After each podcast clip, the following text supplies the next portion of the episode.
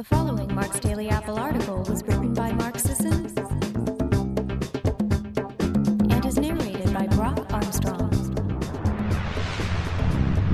The Call of the Wild. We civilized folk have it pretty good. Our water is clean, drinkable, and usually free of infectious microbes.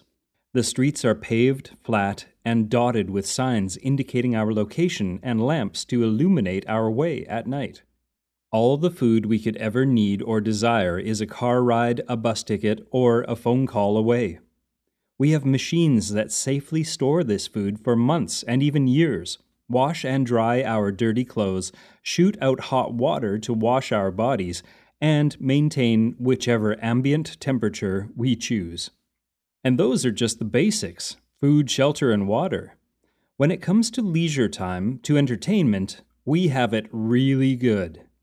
Our televisions, tablets, laptops, and phones stream tens of thousands of high definition movies and TV shows. The collective output of the world's musicians, past and present, is also available for instant streaming or downloading, and we can fit thousands of books on an e reader that fits in your back pocket. If you'd rather not pay for any of this stuff, libraries let us borrow books, movies, TV shows, and music for free. We've also got video games, board games, card games, sports, parks, swimming pools, surfboards, skateboards, snowboards, mountain bikes, road bikes, fixies, inline skates, museums, art galleries, blogs, Twitter feeds, newspapers, magazines, and literally hundreds of other enjoyable and engaging devices, hobbies, resources, and physical and mental pursuits perfect for whittling away our free time. If the safe interiors of our constructed societies represent the pinnacle of human achievement, comfort, and cultural innovation, why do we rock climb? Why do we go helicopter skiing? Why do we tune into television shows depicting humans trying to survive on a deserted tropical island or convince a 500 pound anaconda to swallow them whole? Why are we so obsessed with Shark Week? It's interesting. Yes, it's interesting, but why? It's exciting. Absolutely. It's cool seeing how people react to being dropped off on a deserted island. Sharks are awesome. Agreed. What makes them so awesome, though? Those things are scary. I'm not trying to come off like an annoying five year old who just learned the word why. Bear with me. Why do wild animals fascinate us? Why do millions of people self identify as hunters, birdwatchers, or butterfly collectors? Why on hikes do I still go, ah, oh, check it out, every time a regular old lizard runs across my path? I narrowly miss stepping in a coyote poop, or I hear a rattlesnake's warning off in the bushes. Why was I so stoked a few years ago to snag the Planet Earth Blu ray for half price on Black Friday? Because the wild calls, and we listen, or at least our subconscious does, because the wild is within us. One of my favorite pastimes is reading about the megafauna, especially the megafauna humans encountered. Between giant sloths, bull sized rodents, 10 foot tall kangaroos, elephant sized rhinos, short faced bears that dwarfed modern grizzlies, situationally bipedal marsupial lions with Popeye's forearms and Wolverine's retractable claws, and elephant birds laying 22 pound eggs, you begin to realize that we lived in a world full of wonderful and weird and monstrous creatures. We used to face those things.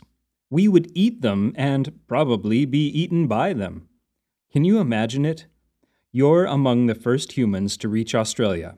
You've just caught sight of land, you're exhausted, and as you make your final approach, the first thing you see are giant kangaroos bounding along the beach, with gargantuan birds trying to escape giant eagles swooping down with 20 foot wingspans. That's where we come from a world of fantastical monsters a non linear existence punctuated with unparalleled excitement. No, life wasn't a blockbuster adventure movie. Most of it was sleeping, chatting, eating, laughing, hunting, gathering, fishing, tinkering, and playing, normal everyday stuff, but the backdrop was always nature's architecture. And the potential for high adventure and full sensorial engagement was there. And then we left. We settled into our progressively cozier and cozier civilized lives, our routines where most days are the same, where the beasts are kept at bay, but ever since we left the wild and settled down in towns and cities and farms, the call's gone out. It's never stopped. From Gilgamesh to Huck Finn, the Garden of Eden to Into the Wild, The Lord of the Flies to 60s counterculture, Jurassic Park to Planet of the Apes, Steve Irwin to David Attenborough, Writers, philosophers, artists, and anyone who's ever lived in civilization have grappled with and felt the pull of the wild and the savage. The polarity between civilization and wild nature is a constant force in our lives, manifesting in the media we consume and the hobbies we pursue. Even music helps us transcend normal human consciousness to accept the same inexplicable sense of awe and wonder we get communing with nature. The urge to take a sick day and watch Shark Week in your pajamas and tweet about that, that's the call of the wild. That mountain bike we've been considering, or those surf lesson Groupon we paid for months ago and never redeemed, that's the wild calling for you. You should heed it and maybe, just maybe, get out there and get into it in person, rediscovering nature. I remember, clear as if it happened an hour ago, an encounter Buddha and I had with a coyote several years back. We were out in Calabasas hiking Red Rock Canyon, this gorgeous trail winding through red sandstone cliffs and caves that give off an ochre dust that covers the area. Now, Buddha's your typical white lab, gregarious, inquisitive, and friendly, but also loyal and protective. So when the coyote emerged from the bushes, feet dusted red from the dirt and looking more dog like than you'd think, Buddha took a few steps forward, tail waving speculatively. He was bigger than I'd imagined coyotes around there got. Slight of build, but long and tall and wiry. Capable and scrappy. Almost friendly if you didn't know better. He'd look at you, then avert his eyes when he caught you looking back. The coyote followed us for ten minutes or so. Keeping his distance, he was obviously fascinated by Buddha, this mysterious non coyote canid blundering through his turf. Or maybe he was annoyed, just wanted us out of his territory, and this was his way of subtly escorting us along. The encounter rejuvenated me, it was small and we weren't in any danger, but being in the presence of a wild animal, the trickster figure himself, made me feel alive. Buddha, too, if his happy trot to finish out the rest of the hike was any indication. Dog owners know that trot. Maybe I'm just a sheltered victim of civilization. Maybe that's the entire point. I could have read a wiki entry on coyotes or watched a documentary and come away very knowledgeable, but it just isn't the same as being in the immediate presence of one. Now, there's nothing wrong with watching nature documentaries. Just know that they're probably not enough, that something vital is missing. They're a bit like junk food.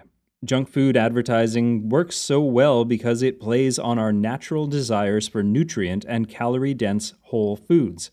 And as we've discovered and shown over the past half dozen years, this mismatch between the nutritional needs and expectations of our body and the modern food landscape destroys physical health. We eat Pringles and pizza and drink Coke to sate the body's demand for carbs, fat, protein, and calories because it's all we know. But those foods don't come with the micronutrients that their whole food corollaries, tubers, meat, fruit, come with, and we suffer, grow sick, and get fat. We watch Attenborough documentaries, survivor episodes, and visit the zoo to sate the body's demand for soaring vistas, crashing surf, looming mountains, teeming forests, and close encounters with powerful and beautiful, dangerous wildlife. Those shortcuts don't give us the micronutrients our bodies need. the stress reducing volatile organic compounds released by trees and leaves, the sounds of bird calls and crow wings and scuttling squirrels, the feel of real earth, the uneven surfaces that make transversal more fractal and healthier.